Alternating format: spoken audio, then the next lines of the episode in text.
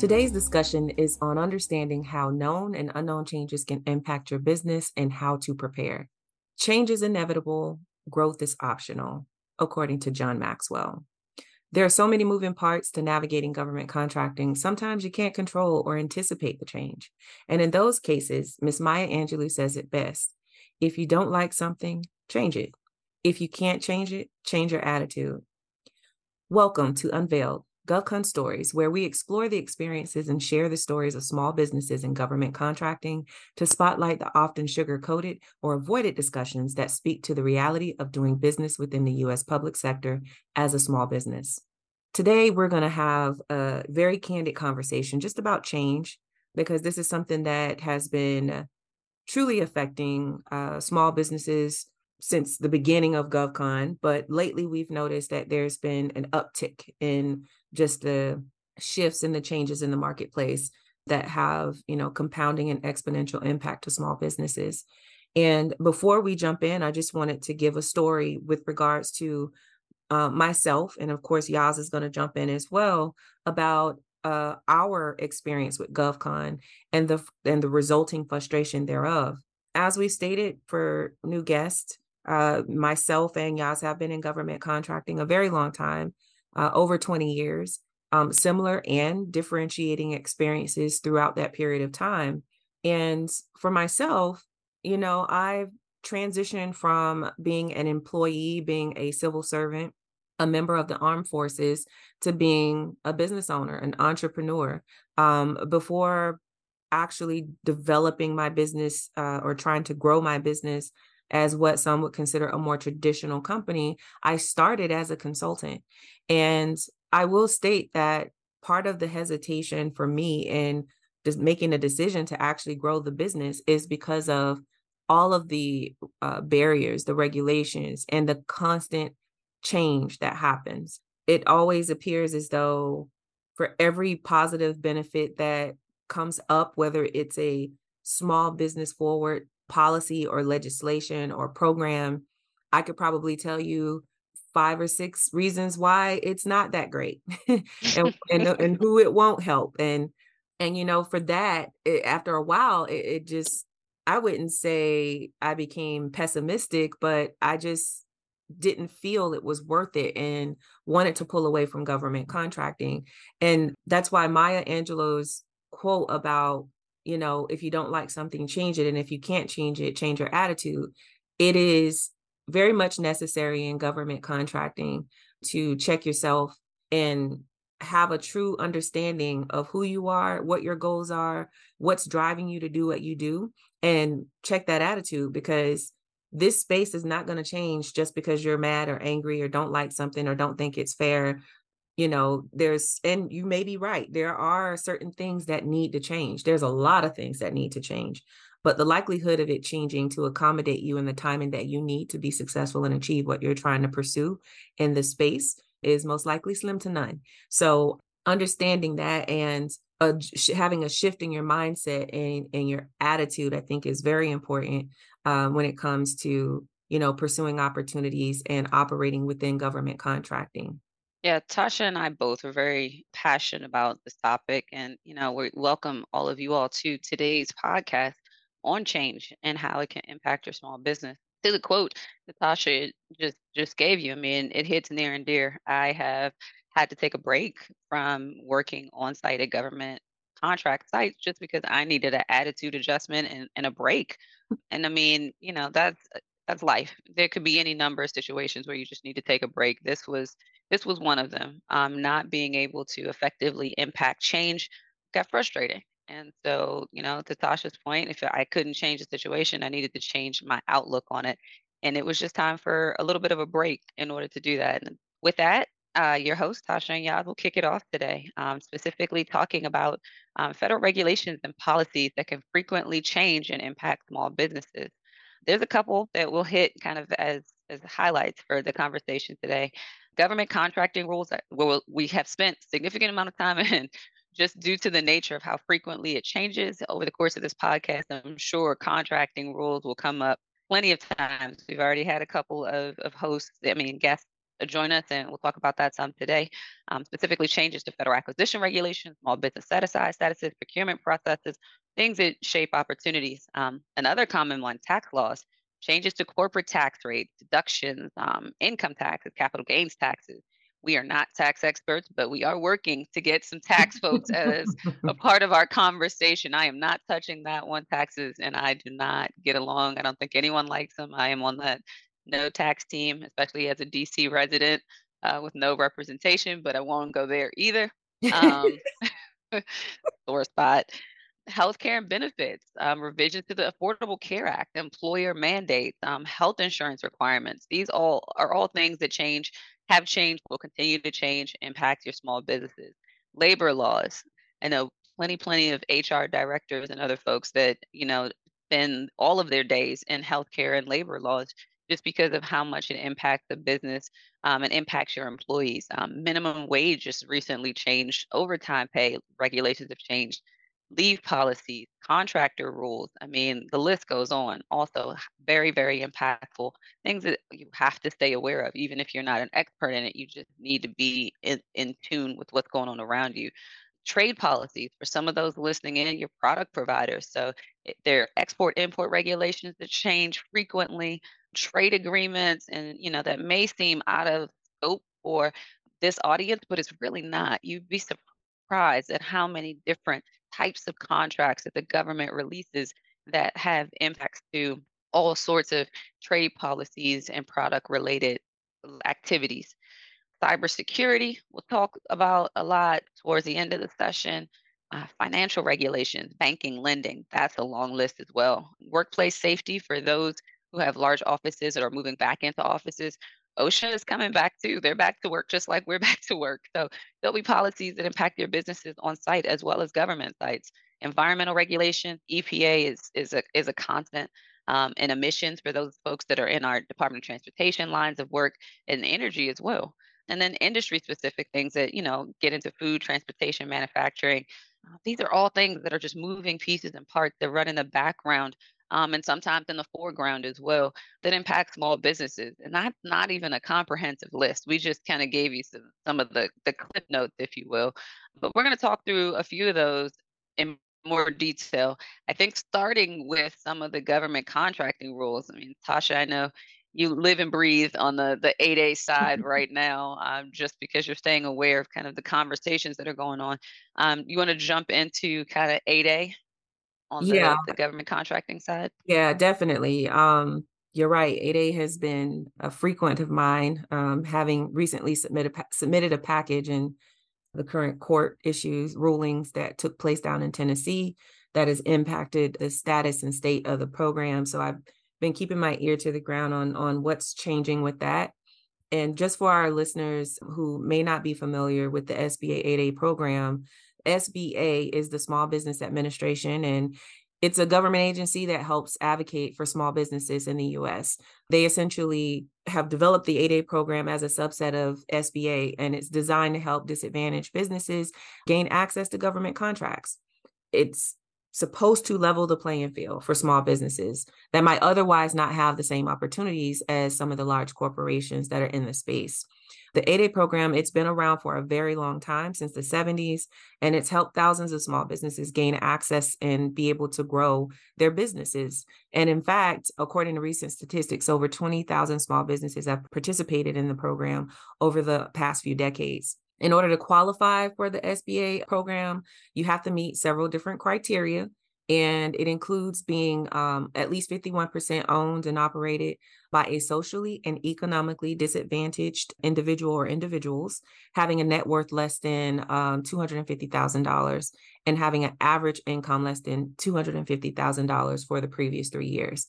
I want to just clarify also that the SBA program, in case you are thinking that it's specifically for just you know certain ethnicities or things of that nature it is specifically for socially and economically disadvantaged individuals, meaning there is not a mi- minority or ethnicity tie to allowance to participate in the 8A program. Although part of what has been brought up in the courts is the allowance for the rebuttal presumption for um, certain ethnic groups who are given the presumption of disadvantage, and that is uh, being uh, litigated or challenged in the courts today. And so the 51% owned by someone who is considered economically or socially disadvantaged those the members in certain minority groups uh, gender like women individuals who've impacted by physical or mental disability as well qualify for that particular group or those or, or that designation um, a business can also qualify if it's located in a historically underutilized zone or a hub zone, um, which is another one of the set asides that's run under SBA. Once a business is accepted into the program, they can receive tons of benefits, such as like counseling, training, and mentoring, um, assistance with obtaining contracts. It is not a golden ticket, but it definitely is a tool to help small businesses navigate the space and get access where they otherwise probably would not have had that access. And the criteria helps to ensure that businesses that qualify for the program are truly small, are truly small businesses that need the assistance and support. And so the latest that I've heard with regards to the 8A program is that the program had been placed on hold. At this time, I know and we'll and we'll we'll I won't deep dive too much on 8A because we do have a, a episode that's coming up where we we talk about it pretty extensively. But they are starting to evaluate or continue to evaluate applications that were put in, but also their main focus right now, obviously with the end of year being here, is ensuring that active awarded 8A companies that have contracts are having their rebuttal presumptions, I'm sorry, their um, narratives required to be s- submitted as a result of the court ruling requiring all 8A firms to write a narrative a narrative in alignment with the guidance put out by SBA, they're making sure to put a lot of resources on evaluating those narratives and getting those approved so that the small businesses can actually receive uh, contract awards and execute on that business for the end of year. And then, as I stated, I, I know that they have also started evaluating as they're able applications that had already been submitted, had already done their um, responded to all of the deficiencies and was basically waiting for for a notice. And so the program does live and it continues to go on. You know, I believe that it will continue to go on because there is a need um, to ensure that the the small business industrial base in the U.S. government contracting market um, is sustained and that we do have um, you know small businesses in addition to large. There's several reasons why that's an important factor to have the diversity um, within the ecosystem with small mids larges um, and you know finances or um, costs being one of those. The government needs to have that range of costs. And i'm not saying that just because a company is a small business that their pricing is cheaper but they do tend to be more cost effective or can be more cost effective because on average their overhead isn't as excessive or as complicated as you tend to get with as you get uh, larger companies within the government contracting space um, Tasha, I want to hit on a comment you made um, earlier about some of the potential misconceptions um, regarding the 8A program. Um, one being that it's specifically set aside for minorities, um, and, and, you know you you hit on that. But another one I want to kind of touch on is that um, the, the 8A program is something that's meant to kind of impact the small business's bottom line or help them stay afloat or turn a profit. This isn't a procurement vehicle at the set aside status. It's to enable you to operate um, in a place and have an advantage in certain arenas for certain contracts.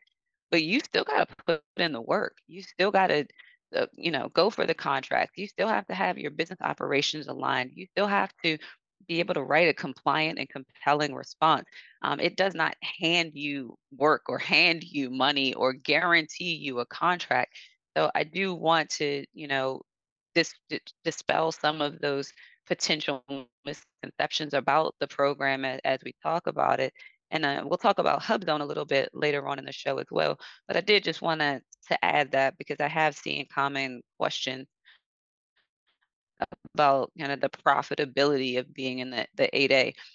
I don't think I've ever seen any metric that specifically, Tasha, and correct me if I'm wrong, but I've never seen anything that specifically says, you know, if you if you are accepted into the 8A program, you're guaranteed an increase of X in profitability or revenue targets of blah blah blah. Like that that doesn't exist. This is this is a set aside, but it doesn't guarantee you anything if you don't utilize the program, utilize the resources that are available. I mean, nothing plus nothing still equals nothing. Agree with that. And and in addition, you combine that with the topic we're talking about today change you know the outcomes of the court case is going to have and has and is having impact to small businesses already um, and going forward depending on the scope the, the full scale and scope of the impact to small businesses um, even those eight a's how that's going to look for those companies and actually executing and pursuing contracts is going to be a little bit different. It's going to look a little bit different. And being able to understand how to pursue opportunities and putting in that effort um, is going to be that much more important you know for companies to be successful whether they have that have have the set aside designation or not. Absolutely. Um, let's let's talk about another hot topic the continuing resolution. Um, it is that time of year again. Um, we call it we, are including it in this change conversation um, because it's something that businesses small businesses all businesses but definitely small businesses are going to need to plan for um, this is becoming a norm um, what changes every year is how long there is a cr the impacts of the cr who's got funding who doesn't um, so that part's an unknown until it happens but this is becoming a, a thing in in government across the government that you have to adapt to.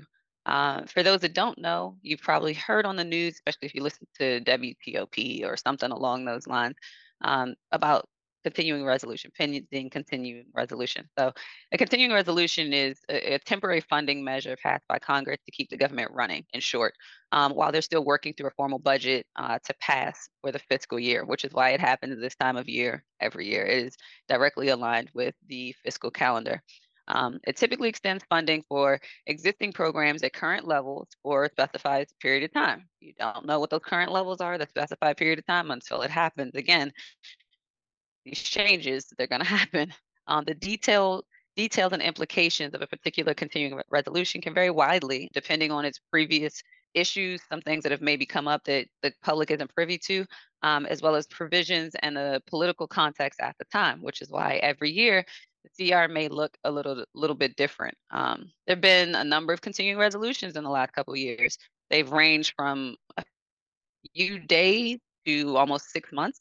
Um, a few reasons why these resolutions are used, um, but typically it's because Congress is unable to pass a full year appropriations bill in time. Um, this can lead to a lot of unnecessary stress for the government agencies as well as us, you know, the business owners and public servants supporting the government um, and all the other people that rely on the government and these services.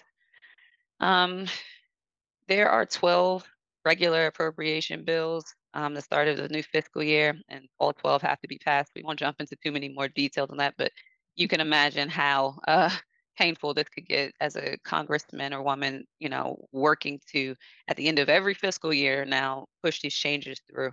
Again, it's it's while this is fiscal budgets are an annual event, the political environment and a lot of things change and impact how budgets move forward, and those changes trickle down if they flow down to everyone else that's impacted. Um, some key things to know about continuing resolutions. Um, they are a stopgap. Um, so as a small business, you may see dribs and drabs of funding come in. So as little portions of the appropriations and bills are approved or budgets are released, you may see incremental funding, something you now have to look to plan for mm-hmm. um, mm-hmm. and be able to tolerate as a part of managing your business. Because you know they may be working off of the same funding as last year and looking at uh, look trying to look ahead to what they budgeted for but if they've already had to reduce their budget and a certain agency for the upcoming year um, your dribs and drabs are going to be smaller as well as be incremental so now you've got lower funding coming in as well as a lack of dependency on the timing in which they're going to come in. Um, so things you have to be aware of and, and attempt to plan for. Um, yeah and, and just one way to plan for that or at least try to work it into how you're operating is to ensure that you know you are having uh re- conversations like with your contract officers that you're very aware of what is in the terms like in your within your contract um to see if it covers um sequestrations and or you know continuing resolutions um, what allowances or options are there for that and then minimizing or reducing you know unnecessary spending right? Because um there may be opportunities for you to to recoup some of the cost in preparation for a continuing resolution but you have to one like i said have those conversations with your contract officer. You have to um uh, understand like what your contract uh, provides and allows, and then um, the efforts that you take in order to prepare or sustain through that sequestration, document um, those efforts and activities. But I'll let you go ahead and continue. Yeah, no, those those are all very good points. Um, and with these CRs, I mean, they're intended to be short term, but there may be multiple CRs. And in some cases, if they extend past a certain period, um, they may even delay contract awards.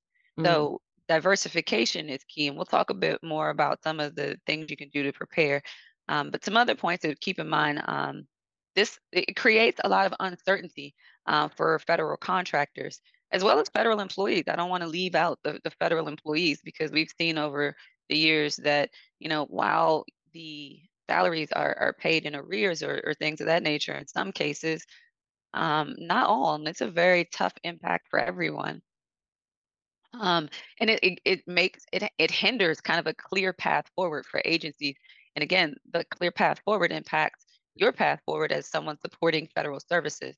Um, and they they also significantly impact long-term planning. If you can't get through the day to day, it's hard to be Mhm. able to look into the future uh, for investments. So those conversations that you would typically be able to have once you're into the new fiscal year about what can we plan for for the future? What can we plan for in you know the third and fourth quarter of the year and new work and new budgets or carving out new opportunities are tough conversations for your clients to have because they're fighting day to day right now just to keep funding aligned for the work that has to get done especially those that are supporting operations contracts um, and things of that nature where you're going to be working at risk.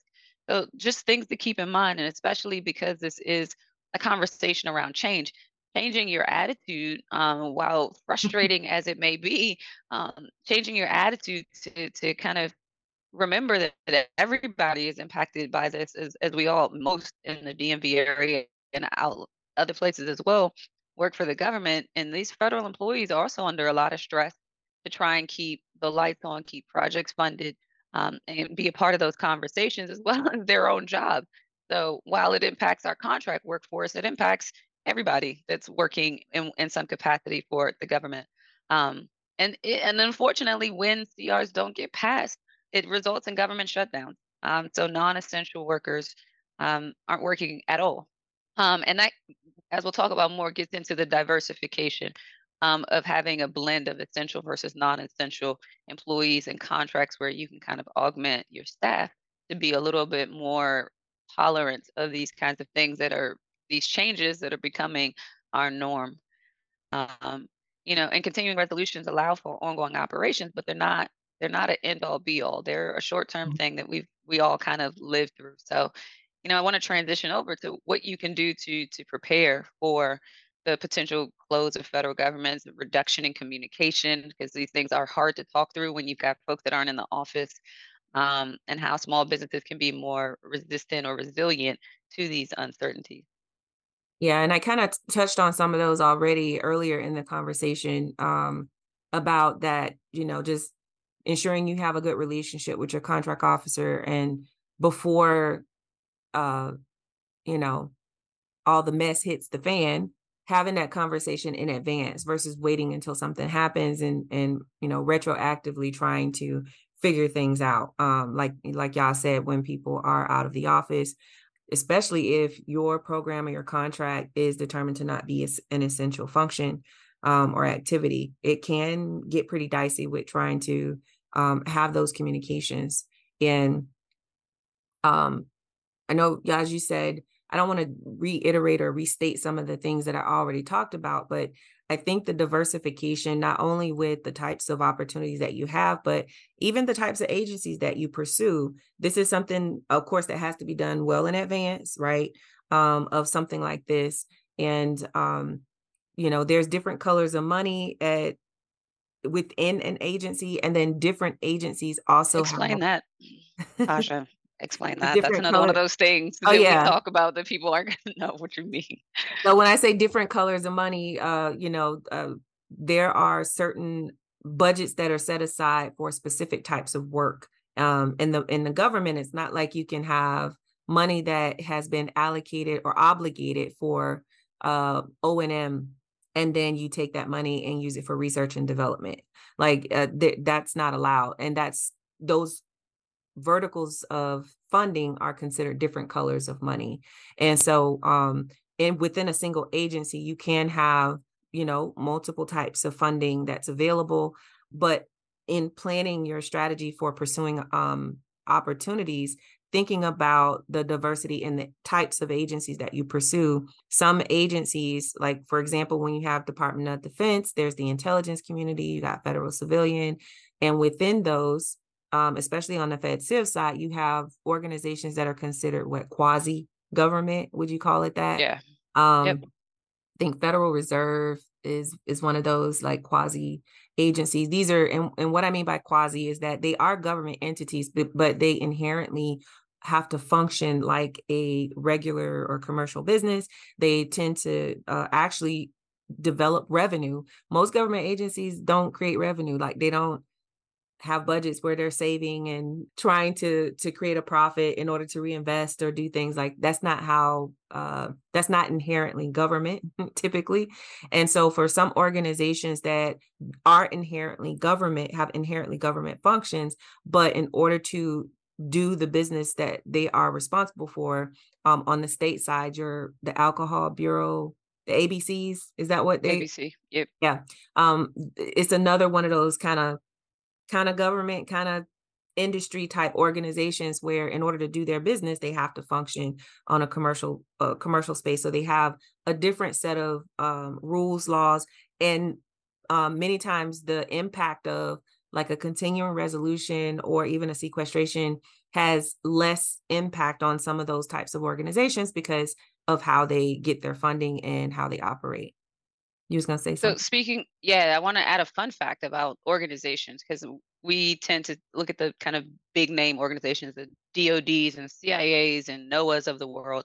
But um, here, here's a, a, a, fun one for our listeners. Um, and I'm reading this directly from a, a quick search. The number of government agencies in the United States depends on how they are defined and counted. One mm. possible way to measure it is by looking at the independent executive units and the components of the executive department. According to this method, there are 96 independent executive agencies and 220 components of the executive department for a total of 316 agencies. Another method of calculating agencies results in 405 agencies. Mm-hmm.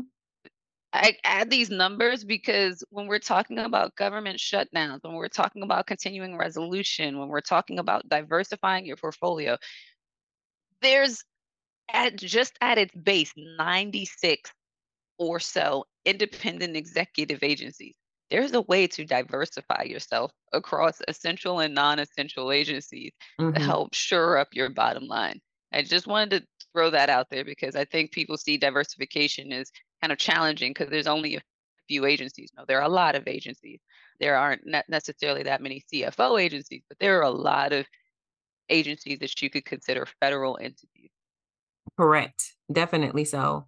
Um, and and having a nice look at like where you're currently where you currently exist, what your current footprint is, your network um, that you have access to, where they are, and having not only um, insight into like the opportunities or the type of services and products that align with your competencies or your products um, not focusing just solely on that but also looking at how does this agency get get its money like how does it receive funding and um, historically how have this agency been impacted which offices are considered or deemed essential um, there's a lot of information due to the due to FOIA, due to the Freedom of Information, which is the FOIA, yep.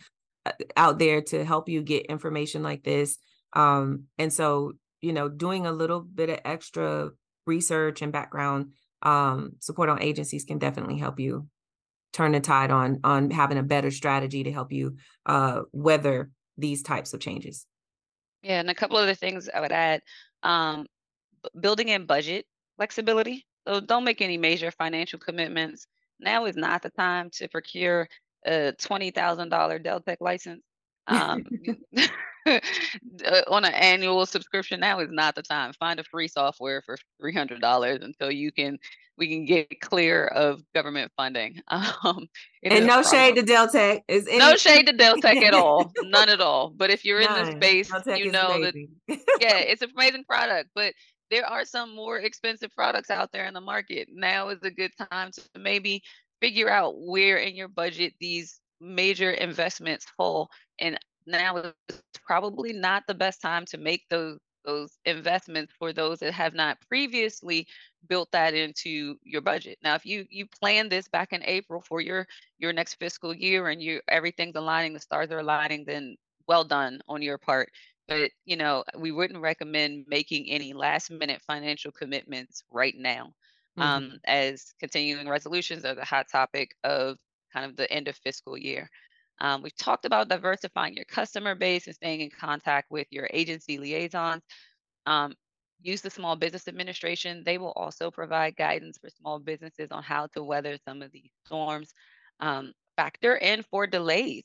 Um, your project timelines. Work with your PMs, your folks on the ground. Start having conversations early. Um, I've been in that position and flying blind, waiting for some additional guidance on what I can and can't tell our employees that are on site about how the company is going to handle potential continuing resolution and working with our federal customers to get information to feedback to corporate so that we can make kind of a customer by customer decision on how communication needs to go out. Like this is a pretty exhaustive effort, um, especially when you have a company that's supporting multiple agencies that has different rules, regulations on what they can and can't say and who they can and can't have billable. Um, so plan those conversations out now so that they're not haphazard and your employees feel like you haven't done anything to kind of shelter them from this storm um, that that potentially happens. And it makes a big yeah, difference to be able to does. have those conversations early.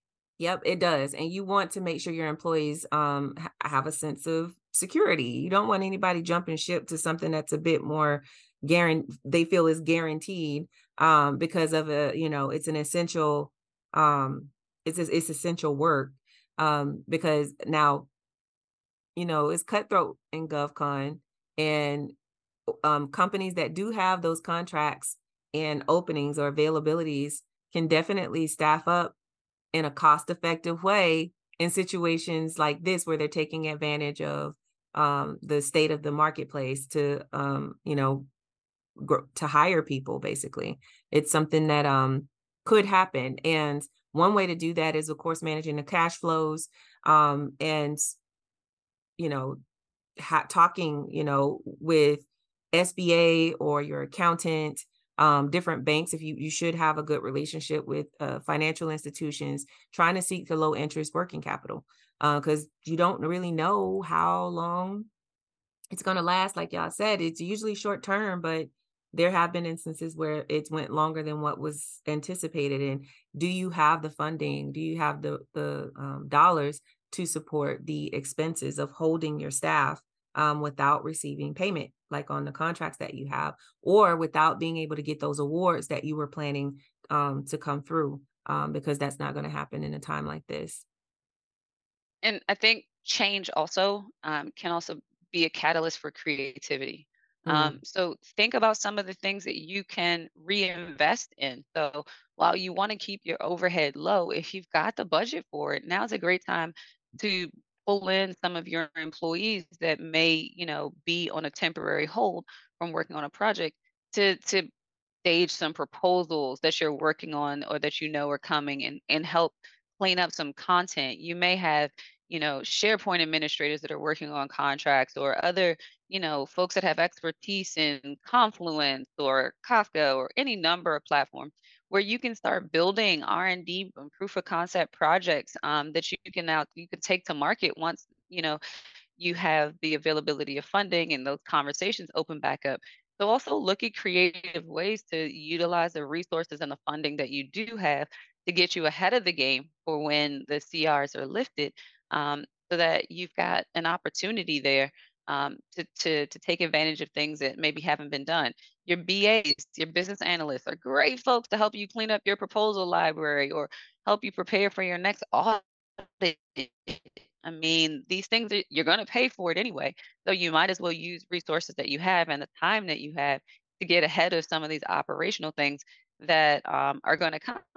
CMMC, we'll talk about later, another great opportunity to bring in some of these resources to help you prepare for your audits and security um, audits and things of that nature. Yeah, so I want to, I mean, we definitely a lot of good information. Um, I want us to try to transition into talking more about one of the other um, changes that's happening in a program that's very beneficial to a lot of small businesses. I think sometimes underutilized by the government, but the hub zone. Um, Yash, you want to give us kind of overview what hub, hub zones are? Sure. As someone located in a hub zone, um, small business, uh, small businesses in high unemployment, low income areas can receive economic boosts from the Hub Zone contracting program. Um, specifically, as we mentioned earlier, the Hub Zone program provides contracting assistance to small businesses located in economically distressed communities, referred to as historically underutilized business zones or hub zones, to promote job growth, capital investment, economic development in these areas, including Indian reservations. And I think it's also extending to uh, Hawaii. Um, I don't know all the regulations about that, but I do know I've seen some recent communication about that. Mm. Um, the program's benefit for Hub Zone certified companies include competitive and sole source contracting, uh, a 10% price evaluation preference in full and open contract competitions, um, as well as subcontracting opportunities. Um, the federal government has a goal of awarding 3% of all dollars for federal prime contracts to Hub Zone certified concert, uh, excuse me, Hub Zone certified concerns. I say that very specifically. The federal government has a goal you can look in any number of databases to see how close they are to achieving that goal. That is a different conversation for a different podcast, not today, but there are goals for all of these set aside statuses. Um, some things and we, and that changed. We did, and um, we did touch on that a little bit in season one, where we talked about. Um, yes, we did. Yes, where we talked about goals um, for the set asides and things. So definitely go check out season one if you haven't already um, to hear more about um, just kind of that's in the GovCon 101, just getting started overview. Um, so yes, we have yeah, Tasha and I always have thoughts and opinions of the about these things, so we won't jump into that's not the topic of today. Um, but so so let's talk about change and even the hub zone space. So the hub zone map changed uh, just this past July. Mm-hmm. You can go on the site, um, which we'll post in a link to, um, but the new hub zone map is used to determine whether or not your principal office and employees are located in a hub zone area. Your firm's eligibility to participate in the program might be impacted if your office is located or your employees reside um, in an area that's no longer part of the hub zone map. And it mm. literally a map of, of, of the areas, and you put in zip codes or cities, and it shows you with a color code, a key, and a grid what's considered hub zone, what's transitioning out of hub zone, when it's transitioning, um, and they they just recently updated that. So you may want to check, especially if you are current hub zone. I'm sure they've sent notifications as well, but it may be changing. So you have to keep pulse on that, especially if you're going after opportunities that are a year or two out that you are trying to push towards having a set aside status or something like that. So this does need to to kind of fit into your strategy. Um, the de- definition of the principal office changed in 2016.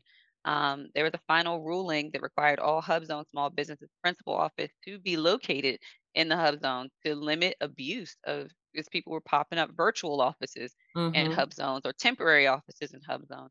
Um, so that that's changed and that, that's not going to change back. Um, they they did um, also change the minimum employee percentage. Um, so you've got to you originally some years ago had a minimum requirement of 20% and now um, it's 35%. Recertification requirements have changed. Um, so you must recertify every three years instead of annually. This is an improvement, um, but it still has to stay on your radar, um, especially with hub zone location changes, employment requirements changing. You need to know in a with a three-year forecast how you intend to meet that requirement because it might have been easier annually, um, but now you've got to plan for it and be able to show evidence that you're meeting the requirements. The changes are based on census data. Uh, so there could be more changes. We don't know when they're going to roll out because this is done Mhm. um, in arrears based upon information of who's living where, demographics, and a bunch of other census information.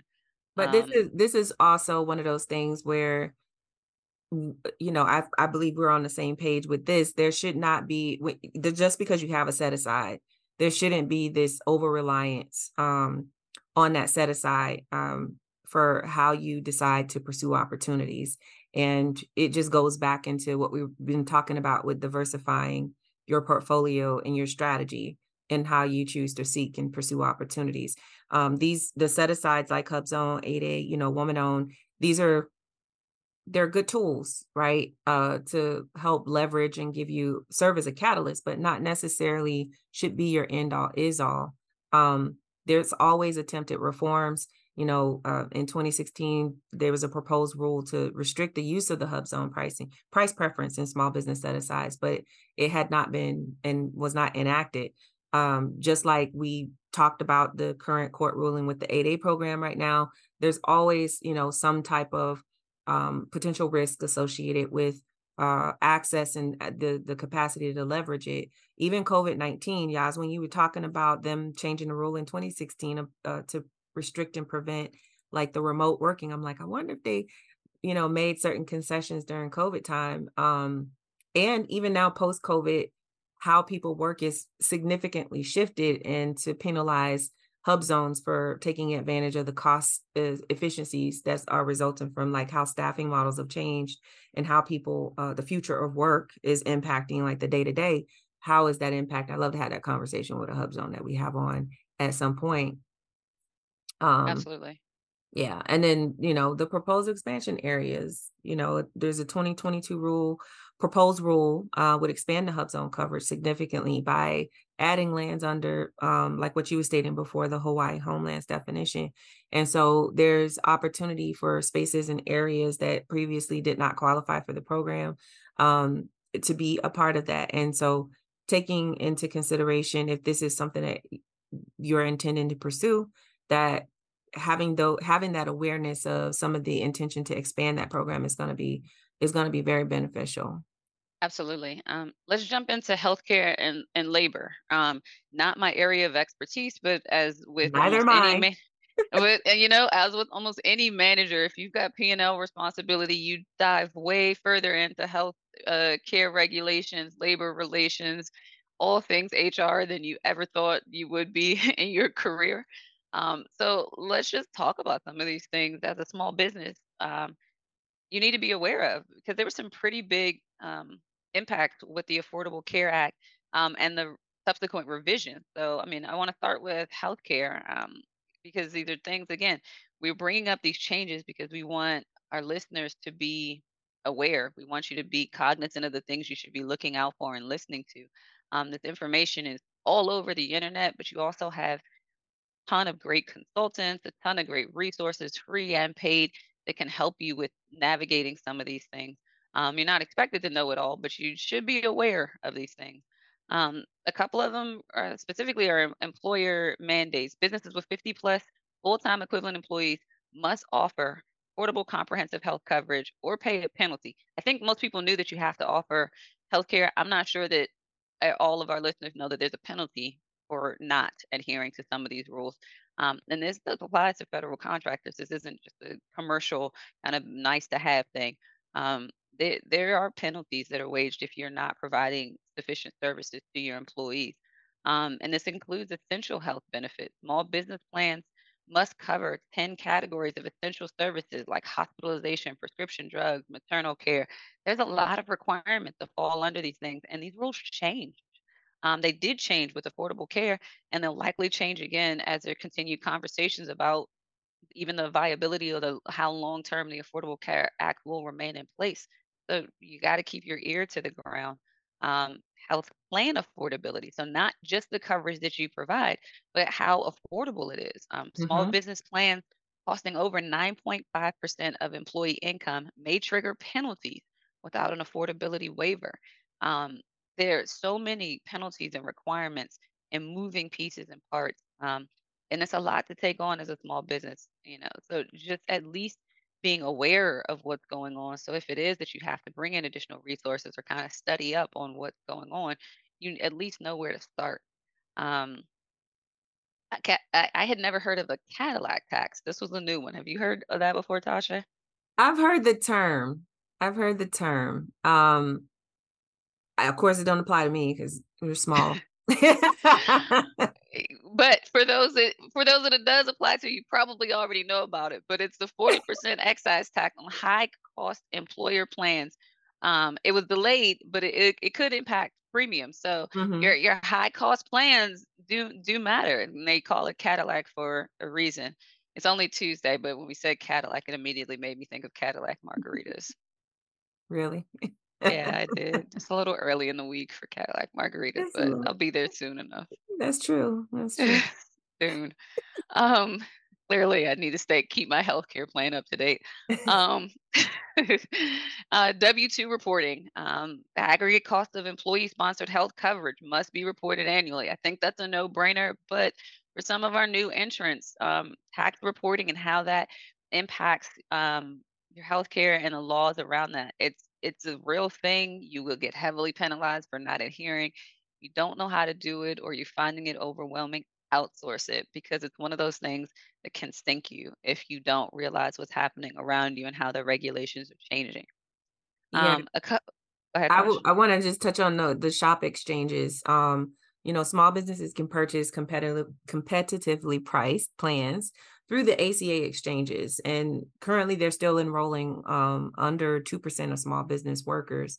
Um, I know through my own experience with trying to determine like health benefits and stuff for my employees, um, it's it's there's so many options and it, it's not always like clear what's the best path best pathway to go whether it's through one of the platform providers who have relationships um, with the health benefit health plan um, providers or if you go through the ACA and provide that to your employees and exactly what is the management what does the management of that entail? So i believe that's part of the reason why the numbers are a lot less uh you know for small businesses but that's something that you definitely have to um have an awareness of and and and make sure you consider that when especially for your business if you're considering um different health benefit programs um the wellness program rules as well these are new guidelines that limit financial incentives um for health contingent employee wellness programs um i so wellness program rules I know that I have not seen those come to fruition just yet. Are those have you seen that they're coming out, Yas, information about those or Um, I think part of these changes were driven by the big push that was done, um, especially during COVID and some prior Mm, to as well, for companies to incentivize employees correct. um, as including wellness programs as a part of your overall health benefits. Um, the changes, um, I think, are more so specific about the health How much you can write off. Yeah, well, how much you can write off, but also how you determine who can and can't participate in these programs. Um, so there's a lot of lot of devil in the details kind of situations with the wellness program rules. So for companies that are offering these as incentives to your employees or your marketing on your website is wellness focused, mental health, those are great things. Just stay aware of how the regulations are changing around what you can and can't offer, how you have to offer those, what packages they can be included in. And another thing, you know, we want to highlight about this healthcare is especially as a small business have conversations with your employees that you're still trying to figure out what the best plans are for your business because open enrollment is an opportunity while it's painful to get all of your employees enrolled it is still an opportunity to change improve modify your plans um, and if you're having those conversations with employees so they know what's coming um, and that you're doing it in their best interest obviously it needs to actually be in their best interest um, that that, that I think people are more willing to adapt and adjust to those changes um, because you're not going to get it right the first time. Or even if you got it right the first time, you may have added 15 employees and what was right for five is no longer right for 15. So you have to stay aware of what's going on around you, as well as what makes sense for your business and how those impacts um, hit your bottom line, hit your taxation, hit your filing and reporting, and things of that nature. And that's just the short list um, of healthcare. But we wanted to highlight a few things um, in, in on the healthcare side. Um, let's get to, apart from labor. I was about to say, let's get to the juicy. let's get to the labor, which is very, very, very, very painful, in my opinion. It's so yeah. many, it's so many nuances to it. Hundred percent agree. you you want to start with overtime because that's always a fun one. No. Okay. Okay. How about sick leave? Because that's more fun. What?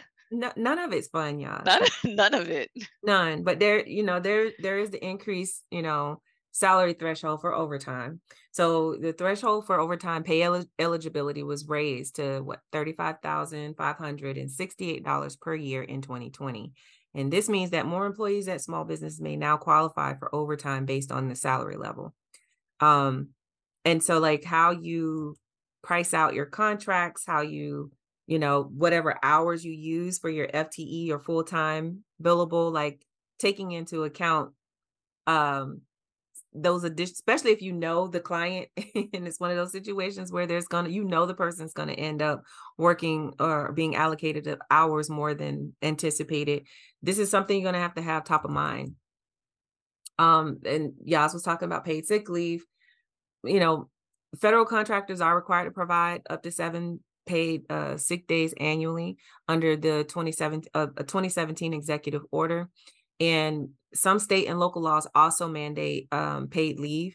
One of the other things is that you have to be careful when it comes to uh, paid sick leave.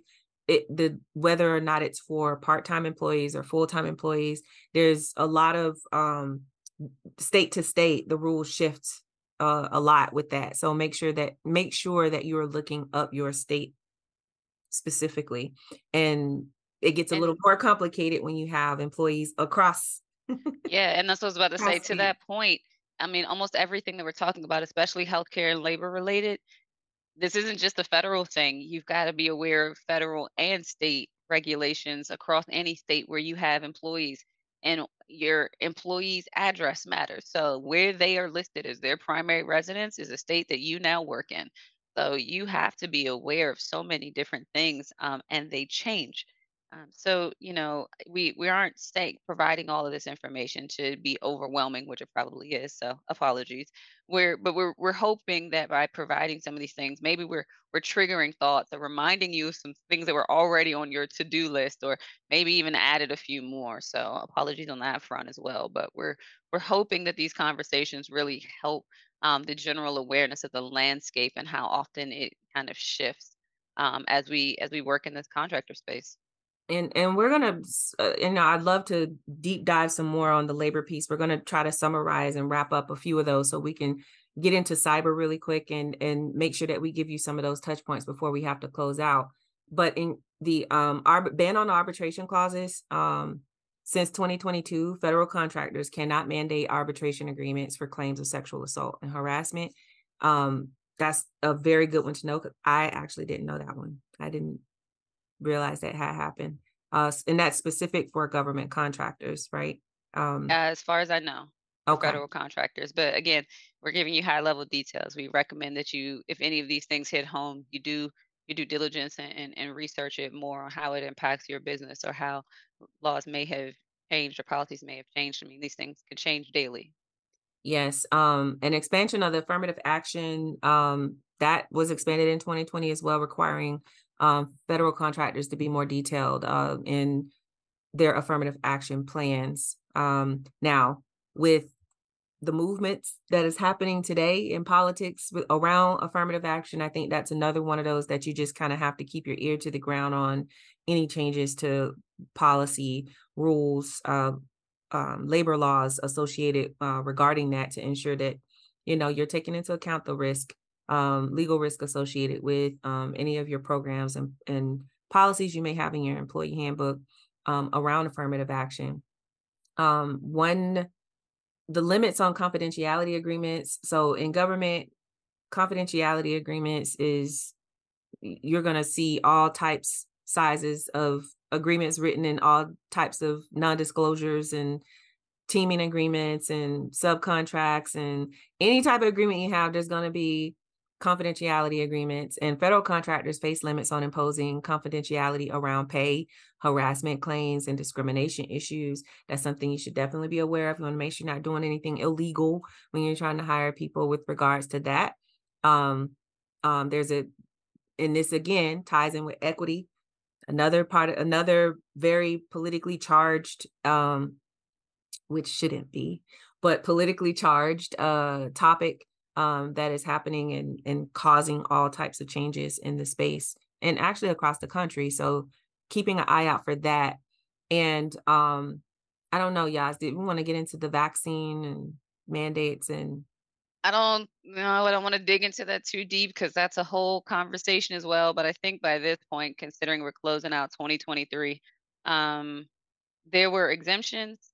There were a lot of conversations. There were a lot of laws, policies put in place. Um, federal contractors were at one point required to ensure employees were successfully vaccinated. I mean, you had to report it to HR. They had to provide a log of it. They had to have names, dates, the whole nine. Um, we're seeing that lessen now, but um, these are things that we didn't expect. We didn't, you know, COVID happened.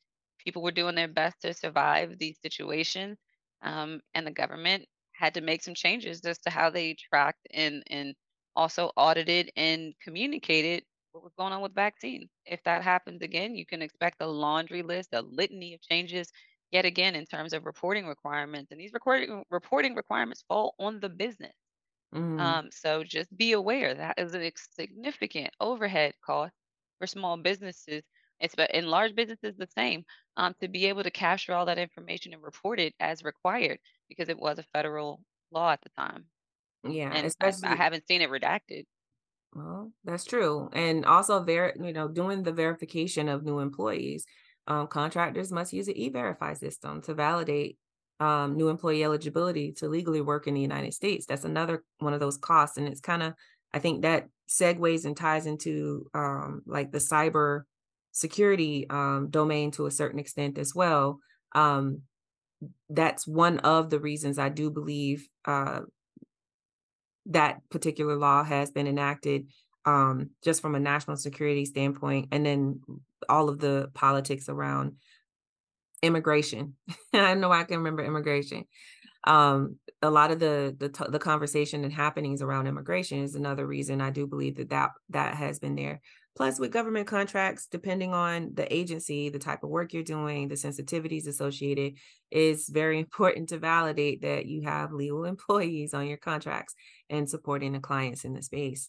The cybersecurity, like I stated, this is that is somewhat related to cybersecurity or security safeguards.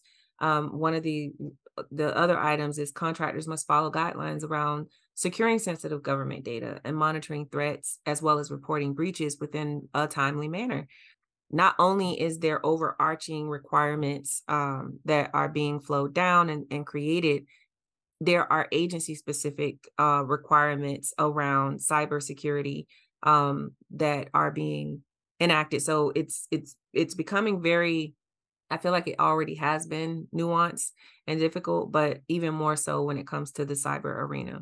Yeah, and where we see a lot of these changes live, and where as a contractor, you'll hear this come up in the FAR clauses, DFARS, and you'll hear um, more recently, the last couple of years, CMMC, CMMC. So FAR is Federal Acquisition Regulation. Um, there have been five or six or so clauses that have changed in the last five years um, under cybersecurity safeguards. These clauses, when they change, typically end up in your contract. Mm, So you may have seen, even if you are not the one directly associated with the submission of a proposal, when you get an RFP or you get a documentation for solicitation from the government, pages on pages on pages on pages of clauses. Those clauses matter, and you want to make sure you read through them or have someone that reads through them on your behalf that knows what they're looking at because those are binding clauses that tell you what you can and cannot do in support of the contract. A good number of them are related to cybersecurity safeguards, so be aware. On top of that, there are DFARS, which are Defense Federal Acquisition Regulations, and they are supplements to the FAR. Um, and they've been updated, I don't even know, a number of times um, to strengthen the protection of the controlled defense information. Um, and they that were kind of a part of the stair step or the transition that we now see happening into CMMC. Um, CMMC, I know we're giving you guys lots of acronyms, is Security Maturity Model Certification. Got the framework. It's got five levels. Um, it's eventually going to become mandatory. They're already on their way towards mandatory with, I think, some pilot groups. Um, and you should be just kind of aware um, of what the difference is. We talk uh, in cybersecurity, you hear a lot about FedRAMP. Um, FedRAMP and CMMC and FARS and DFARS are completely separate. FedRAMP is a you know a cybersecurity assessment um, and continue with monitoring requirement that the federal government has in place, more so around cloud services. We're platform, we're we're cloud infrastructure, and CMMC is a cybersecurity framework that was created by Defense for securing agencies. So it's not a technology specific thing; it's an organization wide thing to show kind of like an ISO or compliance audit that you holistically meet a lot of the requirements around the cybersecurity that the government, particularly the Department of Defense, is putting forward to say you've done what you need to be able to do to work and with our agency. Um, Tasha, I'm going to hand it over to you because I know you you love you some CMMC. No, I don't. I do not. Do. No, no, no. I don't. I just wanted to jump in and um say that uh, even though this sounds like it's oh so specific and just for federal, a lot of the state or uh, this is I have seen hints of components from the guidelines um, in state opportunities. And um, I think even on the commercial side, companies are starting to take heed and be a bit more um, cautious about the you know cybersecurity concerns and um, the logistics, like their pipeline and pipeline for supplier diversity, supplier resources, and ensuring that the from a cybersecurity standpoint that they're covered within their environment, even at the commercial level. So even though you're hearing us talk about this from the context of federal and defense, um, it is something that is widespreading and I think is being adopted holistically um, by markets outside of the government yeah. contracting space. Agreed. And it's called a safeguard for a reason. There's mm-hmm. there's it's it's useful for any organization to at least look at what the self-assessments look like. Um, because it will highlight some things for you and how you operate your business as well, regardless of whether or not you're going for a defense contract and help you prepare for what, you know, as Tasha alluded to, a potential adoption across all businesses. Um, mm-hmm. Um, we're seeing it in supply chain management already as well. Um, so we we want to caution everyone to not turn a blind eye to it because you say, "Oh, I don't work in defense." That's not how the, the future of working um, across the U.S. as, as and particularly internationally um, is going to look in the next couple of years. Um, you want to kind of highlight some key things to know about CMMC, Tosh? Yeah, so you know, um, CMMC, and as y'all said, the cybersecurity maturity model uh, certification is newer-ish uh, cybersecurity framework that's um, being developed by the Department of Defense for defense contractors, and um, the DFARS uh, was initially released in what 2000 in response to the increasing number of attacks cyber attacks against the united states and the regulation outlined specific cybersecurity requirements for defense contractors and was largely based on the nist the um, national institute of standards and technology cybersecurity framework However, in recent years, um, the DFARS has been replaced by DoD's more comprehensive CMC, CMMC standards. And some key things to know is that um, is designed to improve the protection, cybersecurity protections, and reduce the risk um, to the defense industrial base, the DIB, their supply chain, and establish five level. They've they've established those five levels of maturity, from the basic hygiene to advanced capabilities. Um, and they have third party auditors who will assess and certify a company's level based on their CMC level based on the processes and security controls um, and previously they allowed for self certification. Um, I do believe that at the level one, um, there's an allowance for this, and I'm not sure because I know there's been changes with the program. Um, but just as a brief like overview for uh, the difference. There was initially a CMMC 1.0 and now there's CM, CMMC 2.0. With the 1.0 release um, that came out, I think it was in January of 2020, um, it was the original framework model and contained um, the five maturity processes with 17 capability domains and 171 different controls and practices across the five levels. And it was focused heavily focused on asset management, um, IDAM, and incident response. And IDAM being identity management. It emphasized auditing and certifying at the legal entity level, and it was developed by John John Hopkins APL uh, for the DoD. Whereas CMMC 2.0 was released in November of 2022 um, as an updated, more refined version, and contains the five revised maturity processes with 20 capability domains and approximately 375 controls across five levels. Um, and I, you know, levels one, three, and five are the ones that tend to get most of the the um, the fame and conversation, but it expands coverage of areas like supply chain um, risk, situational awareness, and, and governance, in addition to the asset management, identity management, and incident response that we um, heard about in the 1.0 version. It also allows more flexibility in certifying at the CAGE code versus legal entity level and will utilize online self assessment to enable maturity improvements.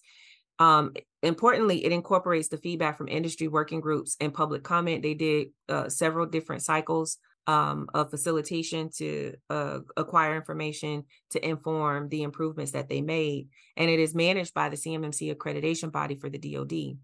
Key changes in that 2.0 version focus on the flexibility and implementation and better definition of processes and controls, um, increased industry engagement, as well as enabling um, incremental maturity growth um, through self-assessment.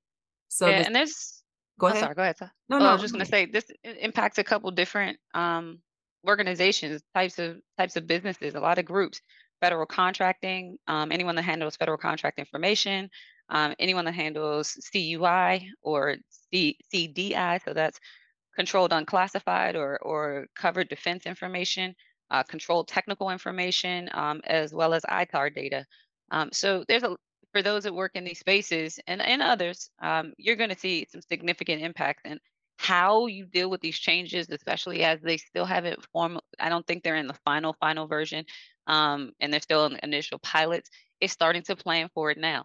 So if we wanted to tie these pieces together, for example, if there is a continuing resolution and your employees that you have, some folks are on the bench, it's a great opportunity to have someone identified as a champion for your CMMC self assessment. You can start doing these things on your own, pulling information, learning how you need to, what you need to do to comply, and making the best use of those resources you have available, and working with your HR team to figure out how you can incentivize those employees to continue even once you know you re- return to work.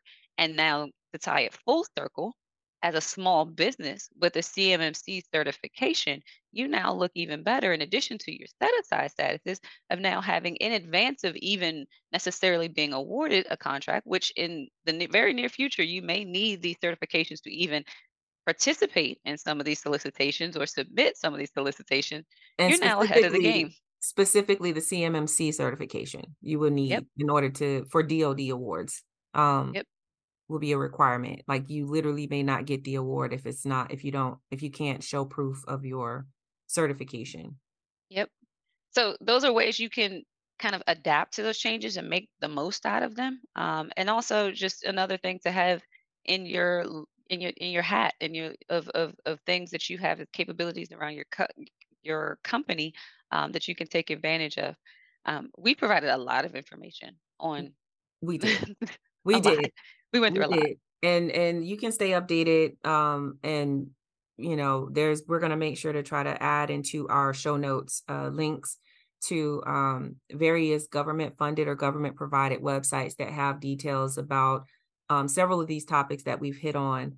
Um, as far as the CMMC, definitely make making sure that you stay updated and frequently check the CMMC ABA website for new resources, guidance, and announcements as the program itself evolve, evolves you want to make sure that you're being proactive um, um, to enable you guys to cost effectively meet those requirements and remain competitive um, because the adoption is going to increase and it'll probably happen faster than what you anticipate.